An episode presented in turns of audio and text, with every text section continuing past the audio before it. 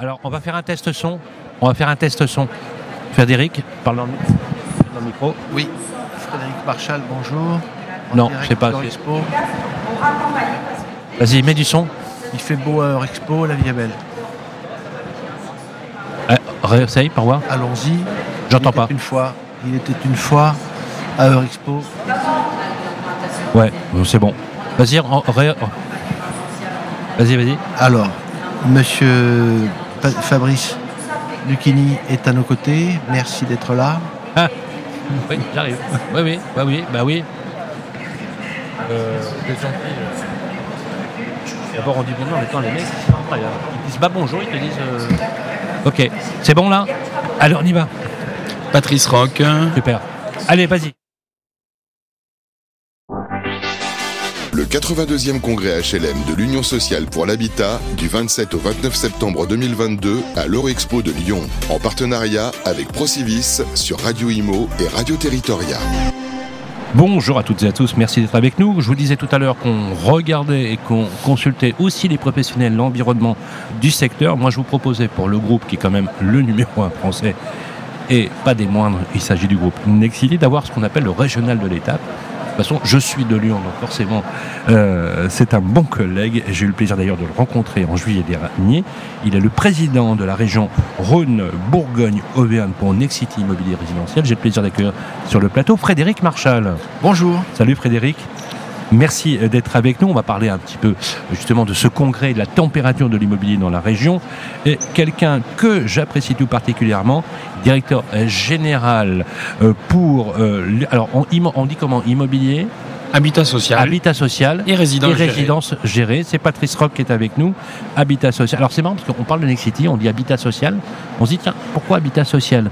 Eh ben, je vais vous expliquer. C'est- Alors. C'est tout naturel. Alors pour- pourquoi?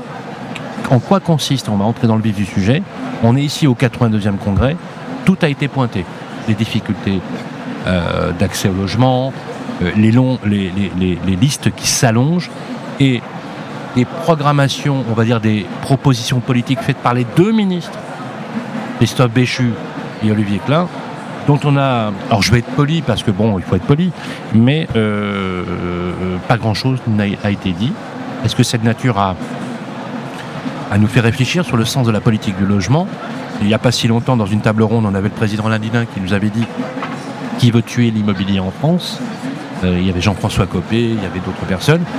On a l'impression, franchement, que là, on a une vraie difficulté. Vous, du regard habitat social, résidence géré, quel constat vous faites par rapport à ça? Bah, D'abord, euh, euh, il faut. nous, on est très, c'est très important hein, d'être au congrès HLM. Next City, on est un tiers de notre production, c'est des logements sociaux. Donc, c'est pas une petite affaire, hein, c'est un tiers. Ah oui, Euh, quand même. Hein. Donc, Oui, c'est oui. 30% en social. Si on rajoute le LLI, euh, le logement intermédiaire, on est à 30%, hein, 35 c'est-à-dire que national. Même, sur la région, pareil. Absolument. Ah ouais, Et donc, 30%. on, on- on a ici Mhm. nos partenaires. Donc on est partenaire du logement social. Donc c'est pour ça que Next City euh, et Habitat Social, vous pointiez, ah ben tiens, est-ce qu'il n'y a pas quelque Non, chose de vrai, surprenant non, mais voilà. Il n'y a rien de surprenant. Au contraire, c'est dans l'ADN de Next City, voulu par Alain Dinin, porté par Véronique Bédag.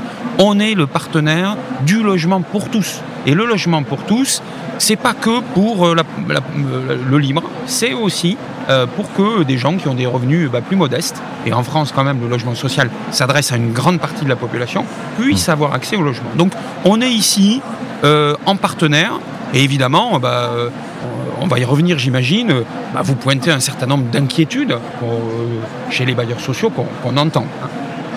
Alors justement, l'habitat social, vous l'avez dit, on pourrait même imaginer, vous allez me dire si vous êtes d'accord avec ça tous les deux, qu'on parle de logement tout court, qu'on parle d'habitat tout court, que chacun a le droit, presque, j'allais dire constitutionnel, même, puisque dans l'article 26 de la Déclaration universelle des droits de l'homme, il y a bien le droit euh, à l'éducation, euh, le droit à l'opinion.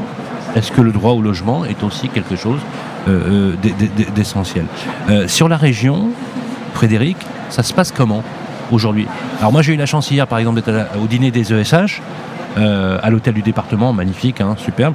Euh, on sentait un mouvement sur l'île de France, pas sur euh, l'île de France, sur la région lyonnaise qui était assez positif.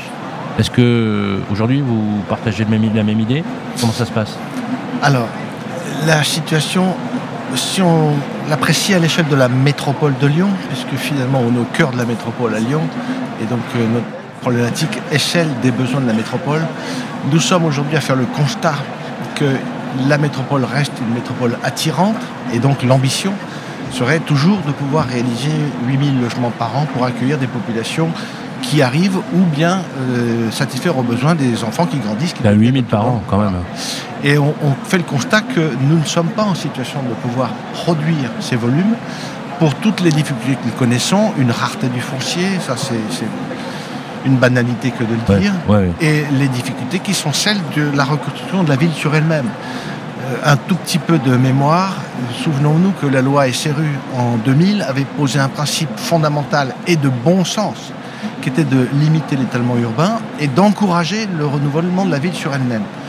Principe intelligent que, sur lequel personne ne, ne, ne discute parce qu'il est nécessaire de préserver tous les espaces naturels à l'extérieur. Et donc on a engagé à partir de 2000 un mouvement qui vise à reconstruire la ville sur elle-même, qui est de facto un mode de production du logement qui est cher. Quand on est en cœur de ville et qu'il faut ah, démolir, dépolluer, quand ouais. vous avez des accès de chantier avec des, des, des, toupis de béton qui passent dans les rues de 6 mètres de large, vous avez mécaniquement une construction qui est chère. C'est-à-dire qu'au fond, ce principe de reconstruire la ville sur elle-même -hmm. a généré en lui-même la construction d'un modèle pour lequel le coût de l'immobilier s'est renchéri à cause des difficultés que pose la construction. Donc ça veut dire que finalement, modéliser euh, le, euh, sur le plan économique, l'équation est quand même difficile à trouver. L'équation est difficile. Sans compter les contraintes normatives et euh, des contraintes liées même à la déambulation, au transport, etc. Parce que vous l'avez dit, hein, quand on a une toupie qui vient dans une rue qui est petite, je prends les rues de Lyon, hein, oui, par exemple la, la, rue Paul Chenavard, la rue Gentil, ou la, on va dire que ça, non seulement ça bloque un quartier, mais c'est voilà, ça passe. C'est des nuisances pour tout le monde. Voilà, c'est des nuisances pour tout le monde. C'est des contraintes de chantier. Est-ce que ça veut dire que c'est hyper important ce que vous dites en zone tendue dans les grandes métropoles Est-ce que ça veut dire que on est confronté presque à une impossibilité dans certains coins est-ce qu'il faudrait abandonner cette idée dans les cœurs de ville en se disant de toute façon, à cause du patrimoine, parce qu'on ne peut pas rénover par l'extérieur, parce qu'on ne peut pas accéder, etc., il faut trouver où est-ce qu'on a des modes constructifs innovants à, encore Alors, à trouver. Et il ne faut pas revenir sur le principe, parce qu'il faut limiter l'étalement urbain. Je pense que tout le monde est d'accord sur ce principe. Préserver les zones vertes à l'extérieur des métropoles, c'est une nécessité vitale pour nous et pour nos enfants. Reconstruire la ville sur elle-même, c'est le bon sens. Et donc, il nous faut poursuivre dans cette direction avec un mouvement qui est déjà engagé, qui est finalement l'utilisation de nouveaux modes constructifs qui permettent des constructions en filière sèche, des constructions en atelier, en usine, en dehors des villes, et promouvoir la construction en ville avec finalement l'utilisation de matériaux préfabriqués. Il y a un mouvement dans cette direction auquel Nexity réfléchit. Ça marche de plus en plus. Ça. En fait, on, on assemble l'immeuble en dehors, de, en, hors les murs. C'est une des issues. C'est ouais. une des issues. Et ça permet d'avoir des chantiers extrêmement courts, parce qu'on on gagne grosso modo 9 mois sur la construction d'un immeuble. Nous avons beaucoup moins de nuisances, de poussière, de bruit. Donc c'est une des formules sur lesquelles on travaille, qui est une manière de construire la ville pour demain. Et je pense que c'est une très bonne alternative, Patrice. Euh, oui, c'est des alternatives. Frédéric Marchal les déploie au, au quotidien dans, dans, sa région.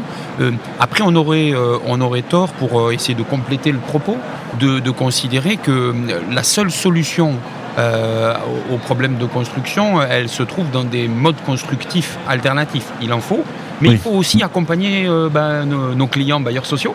Et, et aujourd'hui, ce qu'on entend, c'est que, bah, au cœur du congrès HLM, ils prennent deux points de taux euh, sur le livret A, qu'ils ont euh, un bouclier logement qui protège les locataires, mais qui plafonne les augmentations de loyer alors même que les charges augmentent plus vite, qu'ils ont eu la réduction de loyer de solidarité, que donc du coup, ils ont un modèle qui, à court terme au moins, est, est, mis à mal euh, et qu'ils s'interrogent. Voilà. Et donc du coup, euh, un des enjeux, euh, nous on a beaucoup écouté ce qu'a annoncé la Caisse des dépôts hier sur les nouveaux prêts qui vont être à disposition des bailleurs sociaux pour pouvoir justement payer ces surcoûts de chantier en zone dense ou payer le bas carbone avec l'inflation normative dont dont vous parlez. Mais bien sûr, mais ça passe aussi par, l'explosion des, des, matières premières qui n'a rien arrangé du tout. Oui, voilà. D'ailleurs, vous, vous êtes placé aux premières loges parce que euh, vous vous engagez avec des habitants qui achètent euh, à, à, un temps X et entre les deux, ben, vous, vous, vous, prenez 25 ou 30% et vous vous demandez même si on va pouvoir livrer le chantier. Quoi.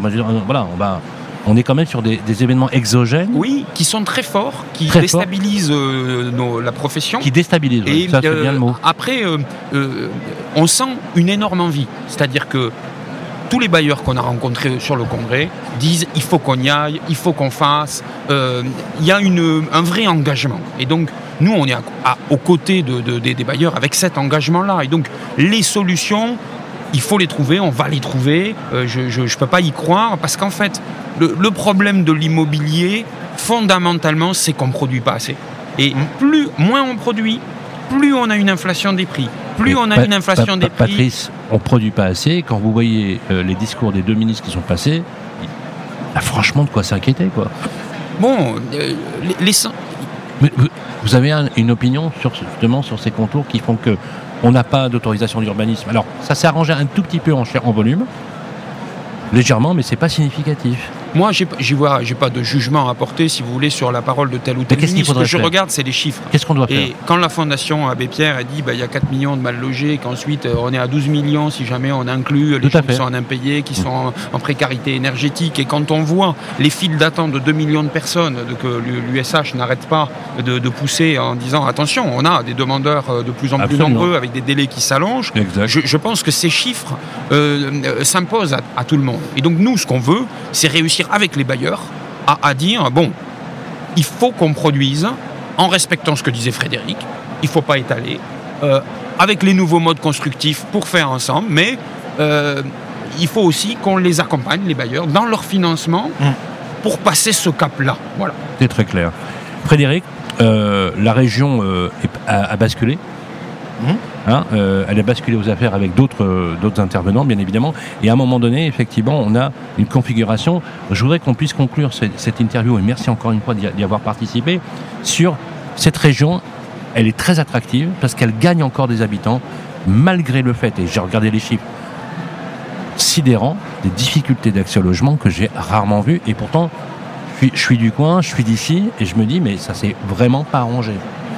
Oui. Quand on est à, à votre place avec euh, euh, un enjeu quand même majeur, euh, qu'est-ce que vous vous dites euh, pour que ça fonctionne Alors, c'est vrai que la région est attractive et heureusement, la métropole et au-delà de la métropole, euh, tout cela, c'est un territoire qui a son activité, son attractivité et d'ailleurs, euh, les créations nettes d'entreprises en témoignent.